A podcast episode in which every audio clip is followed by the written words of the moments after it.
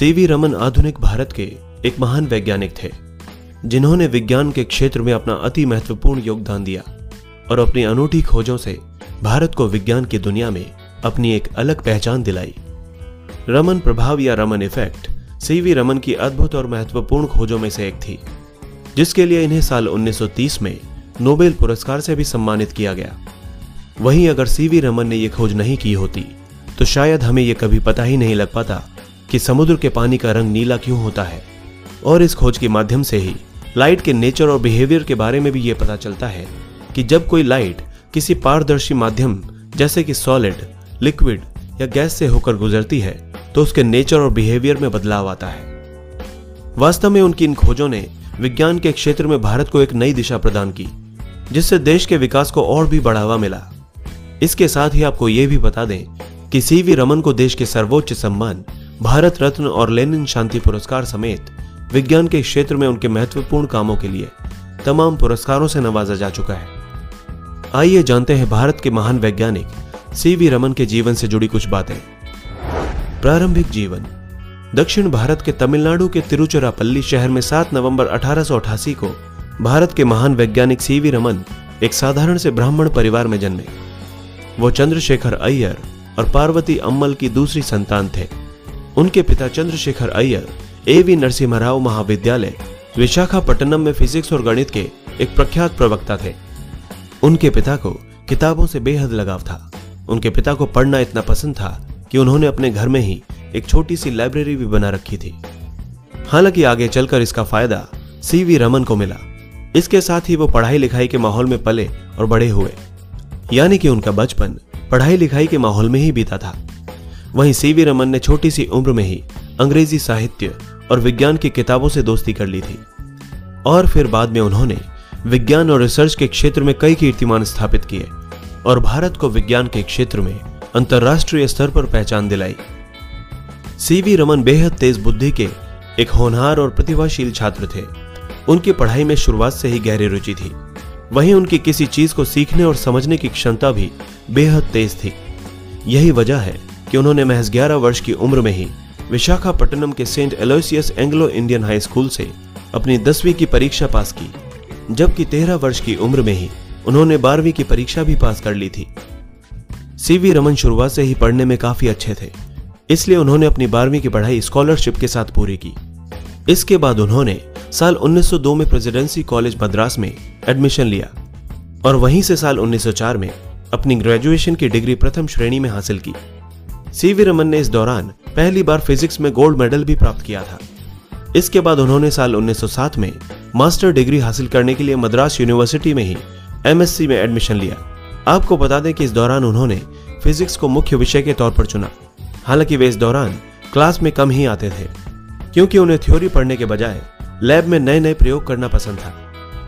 उन्होंने अपनी एमएससी की पढ़ाई के दौरान ही ध्वनि की और प्रकाशिकी यानी कि एकॉस्टिक्स एंड ऑप्टिक्स के क्षेत्र में रिसर्च करना शुरू कर दिया था।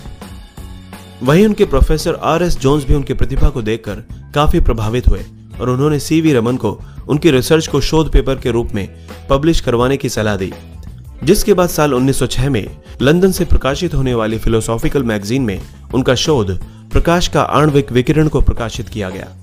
आपको बता दें कि इस दौरान वे महज 18 वर्ष के थे। करियर की शुरुआत। मास्टर डिग्री हासिल करने के बाद सी.वी. रमन की अद्भुत प्रतिभा को देखते हुए कुछ प्रोफेसर्स ने उनके पिता से हायर स्टडीज के लिए उन्हें इंग्लैंड भेजने की सलाह दी, लेकिन सी.वी. रमन का स्वास्थ्य ठीक न होने की वजह से वे आगे की पढ़ाई के लिए विदेश नहीं जा सके। इसी दौरान ब्रिटिश सरकार की तरफ से एक परीक्षा आयोजित की गई, जिसमें सी.वी. रमन ने भी हिस्सा लिया और वे इस परीक्षा में सफल हुए। इसके बाद उन्हें सरकार के वित्तीय विभाग में नौकरी करने का मौका दिया गया और फिर कोलकाता में उन्होंने एक अकाउंटेंट के तौर पर अपनी पहली सरकारी नौकरी ज्वाइन की। हालांकि इस दौरान भी उन्होंने एक्सपेरिमेंट्स और रिसर्च करना नहीं छोड़ा। वे कोलकाता में Indian Association for Cultivation of Science lab में अपनी खोज करते रहे। नौकरी के दौरान जब भी उन्हें समय मिलता वे अपनी खोज में लग जाते थे। साल 1917 में उन्होंने अपनी सरकारी नौकरी छोड़कर Indian Association for Cultivation of Science lab में मानद सचिव के पद को ज्वाइन कर लिया था। वहीं इसी साल उन्हें कलकत्ता यूनिवर्सिटी में भौतिक विज्ञान के प्रोफेसर का भी जॉब ऑफर मिला, जिसे उन्होंने स्वीकार कर लिया और वे भौतिक विज्ञान के प्रोफेसर के तौर पर कलकत्ता यूनिवर्सिटी में अपनी सेवाएं देने लगे और अब वे अपनी रुचि के क्षेत्र में काम करके बेहद खुश थे। इसके बाद साल 1924 में सी.वी. रमन को ऑप्टिक्स के क्षेत्र में उनके सराहनीय योगदान के लिए लंदन की रॉयल सोसाइटी का सदस्य भी बनाया गया। रमन इफेक्ट की खोज। रमन प्रभाव की खोज उनकी वो खोज थी जिसने भारत को विज्ञान के क्षेत्र में अपनी एक अलग पहचान दिलवाई। उन्होंने 28 फरवरी 1928 को कड़ी मेहनत और काफी प्रयास के बाद रमन प्रभाव की खोज की। उनकी इस खोज से न सिर्फ इस बात का पता चला कि समुद्र के जल का रंग नीला क्यों होता है, बल्कि यह भी पता चला कि जब भी कोई लाइट किसी पारदर्शी माध्यम से होकर गुजरती है तो उसके नेचर और बिहेवियर में चेंज आ जाता है। प्रतिष्ठित वैज्ञानिक पत्रिका नेचर ने भी इसे प्रकाशित किया। वहीं उनकी इस खोज को रमन इफेक्ट या रमन प्रभाव नाम दिया गया। इसके बाद वे एक महान वैज्ञानिक के तौर पर पहचाने जाने लगे और उनकी ख्याति पूरी दुनिया में फैल गई। मार्च 1928 में सी.वी. रमन ने गैलोर स्थित साउथ इंडियन साइंस एसोसिएशन में अपनी इस खोज पर स्पीच भी दी थी। इसके बाद दुनिया की कई लैब्स में उनकी इस खोज पर रिसर्च होने लगी। आपको बता दें कि उनकी खोज के द्वारा ही लेजर की खोज संभव हो पाई, जिससे अब रसायन उद्योग और प्रदूषण की समस्या आदि से रसायन की मात्रा पता लगाने में भी मदद मिलती है। सी.वी. रमन द्वारा की गई ये खोज वाकई में एक अतुलनीय खोज थी।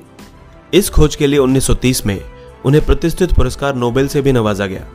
उनकी इस महान खोज के लिए भारत सरकार ने 28 फरवरी के दिन को हर साल राष्ट्रीय विज्ञान दिवस के रूप में मनाने की भी घोषणा की।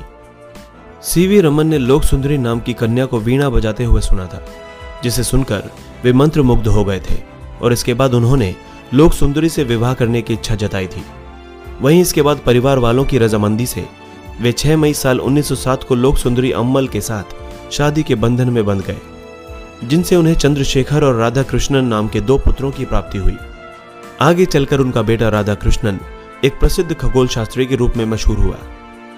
भारत के महान वैज्ञानिक चंद्रशेखर वेंकट रमन को विज्ञान के क्षेत्र में उनके महत्वपूर्ण योगदानों के लिए कई पुरस्कारों से भी नवाजा गया। सी.वी. रमन को साल 1924 में लंदन की रॉयल सोसाइटी का सदस्य बनाया गया था। साल 1954 में सी.वी. रमन को भारत के सर्वोच्च सम्मान भारत रत्न से भी सम्मानित किया गया।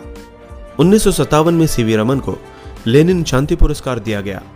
महान वैज्ञानिक सी.वी. रमन ने अपनी जिंदगी में ज्यादातर टाइम लैब में रहकर नई नई खोज और प्रयोग करने में बिताया। वे 82 साल की उम्र में भी रमन रिसर्च इंस्टीट्यूट बेंगलोर में अपनी लैब में काम कर रहे थे। तभी अचानक उनको हार्ट अटैक आया, जिसकी वजह से वे गिर पड़े और 21 नवंबर साल 1970 को उन्होंने अपनी जिंदगी की आखिरी सांस ली।